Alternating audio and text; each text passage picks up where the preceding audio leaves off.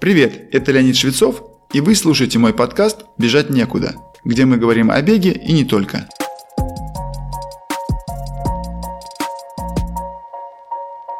Этот материал подготовлен тренером школы бега Дмитрием Копша. Дмитрий – многократный участник трейловых забегов самой разной сложности и продолжительности, и уж точно имеет в этом опыт больше, чем я.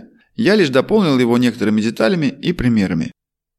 Трейловый бег или просто трейл – это бег по природному ландшафту. Это означает, что условия для бега могут быть очень разные. Если не вдаваться в особенности, то можно сказать, что под этим термином можно понимать и бег по лесистой местности на плоскости, и горный бег, и скайранинг, то есть бег по скалам в высоких горах, и любой болотинг. Вы можете бежать по горной местности или скалам, по курумнику или пустыне, или бежать в лесу и пробираться сквозь заросли или болото а также преодолевать завалы снега на пути. В зависимости от этих условий и будет формироваться ваша подготовка. При этом дистанции могут быть совершенно разными – от 8 км до 170 и даже более, с различным набором высоты. И чем длиннее дистанция, тем раньше надо начинать подготовку. В то же время и дистанция 8 км может оказаться почти непреодолимой, если придется все время карабкаться в гору по курумнику. Курумник – это скопление камней довольно крупного калибра, иногда размером более полуметра в поперечнике. Особые условия трейлового бега и определяют специфику подготовки спортсмена. И тут во главу тренировок выходит силовая и другая специфическая подготовка. Безусловно, в зависимости от длины дистанции надо тренировать и длительную выносливость. Вот о некоторых особенностях подготовки мы и поговорим. Подготовку к трейлу можно условно разделить на две основные части Первая – это, собственно, физическая подготовка, а вторая – подготовка экипировки и питания. На вопрос, что особенного в подготовке к трейлу, мы ответим чуть позже. А сейчас лучше рассказать о том, какие в принципе виды тренировок применяются для подготовки к трейлу.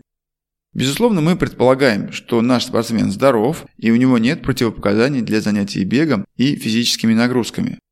Как и обычная подготовка к марафонскому бегу, Подготовка к трейлу разделяется на несколько периодов. Базовый, когда спортсмен работает над развитием аэробных способностей организма, а также занимается укреплением мышц кора, ног, стоп, связок и корректировкой техники бега. Этот период, как правило, характеризуется небольшими беговыми объемами в первой и второй пульсовой зонах. Далее идет период развивающий, когда появляются интенсивные работы, доля которых не превышает, как правило, 10% от всех беговых объемов но все же сохраняется достаточный объем силовых упражнений для развития координации, укрепления связок и мышц-стабилизаторов. Ближе к старту идет период подводящий, когда в целом силовая нагрузка резко снижается, но сохраняется специфическая беговая работа. Так какие же виды беговых тренировок применяются при подготовке к трейлу? Если говорить схематично, то средства тренировки будут такие. Аэробный бег по холмам, интервальные тренировки от 200 до 1000 метров – на около максимальной скорости, темповый бег, короткие скоростные забегания, сбегания в крутой подъем или с него от 200 до 400 метров, длинные интервальные отрезки на пологом рельефе и восстановительный бег. Важным моментом является то, что поверхность, по которой вы бегаете, наибольшим образом должна соответствовать поверхности трассы на самом забеге или максимально быть близкой к ней по фактуре и рельефу. Если рядом с вашим домом таковых нет, надо искать способы выезжать в похожие места хотя бы раз в неделю.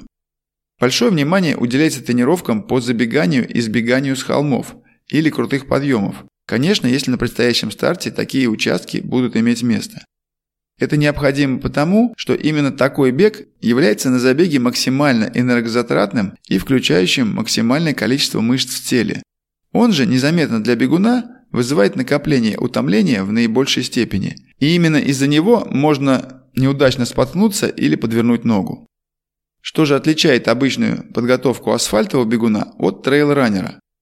Пожалуй, то, что необходимо выполнять и беговые, и силовые тренировки иногда в один день, то есть делать по две тренировки в день. А длительные беговые тренировки необходимо выполнять на схожем рельефе. Также они ощутимо длительнее по времени, так как время преодоления дистанции 42 км по асфальту и того же расстояния по трейловой трассе может отличаться в полтора-два раза. И это все требует очень внимательного подхода к восстановлению, так как в целом нагрузка на системы организма выше. То есть тут не обходится без внимания ко сну, питанию и дополнительным восстановительным процедурам, таким как массаж, баня, криотерапия и подобные. Теперь стоит упомянуть, какие специальные и силовые упражнения стоит взять на вооружение начинающим трейловым бегунам. В трейловом беге важную роль играет прочность связок и повышенная сила и работоспособность мышц-стабилизаторов. Основными упражнениями будут различные стойки или наклоны на одной ноге и усложненные варианты на нестабильной опоре, то есть стоя на подушке или полусферы боссу. После нескольких недель их выполнения на смену и в дополнение к ним приходят прыжковые упражнения с преимущественным использованием стоп. Их можно делать как в положении стопы вместе, так и в позе, именуемой разножкой, с вовлечением невысоких препятствий. Полуприседы или подъемы со стула, скамьи на одной ноге. Разнообразные приседания и выпады, выпады вышагивания с утяжелением. Если на забеге предполагается использовать беговые трекинговые палки, то необходимо дополнительно заняться укреплением мышц спины и рук, так как использование палок предполагает некоторое смещение центра тяжести вперед и перенос веса корпуса на руки. Также необходимо практиковаться в беге с палками во время длительного бега. Для этого вполне подойдут упражнения типа лодочки, супермен, гиперэкстензия. Для рук – подтягивание на турнике и отжимание от пола или брусьев. Безусловно, в такой ситуации надо уделять внимание и укреплению мышц пресса. То есть, если окинуть взглядом, то надо тренировать абсолютно все мышцы, а не только бегать. Вот этим и отличается подготовка трейл-раннера, то есть максимальным разнообразием нагрузок на все группы мышц. Если вы планируете бежать трейл с большим набором высоты, а у вас нет похожих трасс для тренировок, то вам стоит включить больше силовых упражнений на ноги с отягощением, а также использовать лестницы для отработки нагрузки подъема в гору. А если вы планируете бежать в высокогорье, то вам стоит приехать заранее, не менее 7 дней до забега и пройти акклиматизацию к высоте. Если забег предполагает бежать много спусков, то вам стоит тренировать бег с горы, а перед этим уделить внимание укреплению четырехглавых мышц бедер. Для этой задачи наилучшим образом подходят уже упомянутые выпады вперед с возвращением в исходное положение, а также плеометрические упражнения, например, спрыгивание с небольшой высоты с быстрым отскоком вверх-вперед. То есть все зависит от профиля трассы, по которой вы планируете бежать. Немаловажная часть подготовки к трейлу – это подбор экипировки. Тут тоже есть свои нюансы. Экипировка для трейл-раннера должна быть технологичной и удобной, так как длительное время она будет с вами.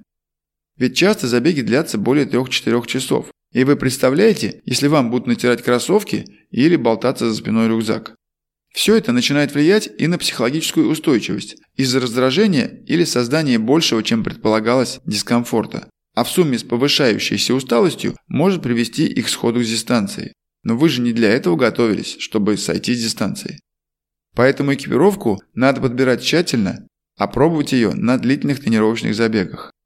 Особое внимание надо уделить размеру кроссовок, так как в длительных условиях бега по пересеченной местности они основные воспринимают на себя удары и являются вашей защитой от камней, грязи, корней деревьев и прочего. Следующим моментом надо обратить внимание на баланс одежды, то есть она должна быть подобрана под возможные изменения погодных условий. Ну и рюкзак или жилетка не должны сильно изменять ваше положение корпуса из-за веса, а также не натирать ни в одном месте контакта с телом. В спортивных магазинах есть большой выбор рюкзаков и других аксессуаров для трейла. Если вы не имели возможность примерить рюкзак на себя, я рекомендую не пользоваться интернет-магазином, а все же найти физический, чтобы не только надеть рюкзак, но и нагрузить его, побегать, попрыгать с ним и понять, насколько он вам комфортен. Я упомянул психологическую устойчивость, и наверняка вы задались вопросом, что это такое и можно ли ее натренировать. Психологическая устойчивость – это многофакторный аспект подготовки.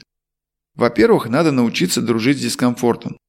Надо понимать, что в какой-то момент дискомфорт наступит в любом случае, поэтому длительные тренировки лучше проводить в близких условиях, чтобы понимать это состояние и знать, что его можно терпеть. Мы должны осознавать, что на истощении мозг будет подавать всяческие сигналы, чтобы защитить организм от еще большей перегрузки. Поэтому, помимо умения терпеть, мы еще тренируемся переключать внимание мозга на внешние объекты или на то, что для разных ситуаций у нас предусмотрен план действий. Все это позволяет продолжить движение к заветной цели – победы над дистанцией и над собой. Таким образом, если собрать все воедино, можно выделить три основных аспекта. Тренировка в условиях, близких к предстоящему забегу, чтобы уметь терпеть нарастающее утомление, разработка планов действий на различные ситуации во время забега и отвлечение мозга от внутренней концентрации на дискомфорте на внешние приятные или радостные моменты.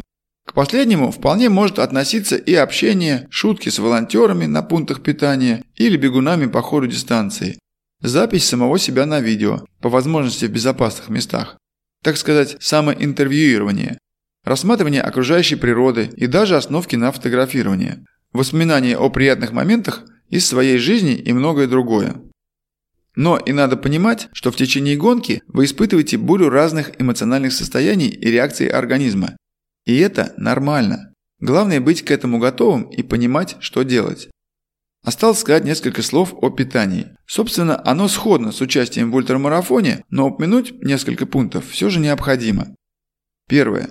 Любое питание надо проверить на тренировках. Важен не только бренд производителя, но даже вкус ваших гелей или батончиков, а также реакция вашего организма. Второе. Помимо энергетической стороны, то есть восполнения углеводов различной степени сложности, обязательно предусмотрите восполнение солевых потерь. Очень многие трейл-раннеры рассказывают истории, как на каком-то позднем пункте питания на дистанции было приятно съесть соленый огурец или пожевать соленых сухариков. Третье. Альтернативное питание. Хотя гели и энергетические батончики разработаны специально для бегунов, но в какой-то момент и они приедаются. В купе с психологическим утомлением это вызывает раздражение. Но есть-то надо. В таких ситуациях выручают такие простые пищевые радости, как вареный картофель, фрукты или сухофрукты, сухарики, печенье, ну или сами придумайте, что вам больше нравится. Главное, чтобы это было не слишком жирной пищей и не содержало сложно перевариваемых белков. То есть мясо, рыба или тому подобное не подходит. И хотя после сегодняшнего рассказа может сложиться впечатление, что трейлы это что-то страшное, однако при соответствующей правильной подготовке это будет очень положительный и эмоциональный опыт. Поэтому я вас призываю не отказываться от него и попробовать. Все реально. С вами был Леонид Швецов и подкаст «Бежать некуда». Буду рад вашей обратной связи. Делитесь своими мыслями по теме сегодняшнего выпуска, задавайте вопросы и предлагайте темы для следующих. Вы можете написать нам на почту, указанную в описании, либо найти меня в Инстаграм.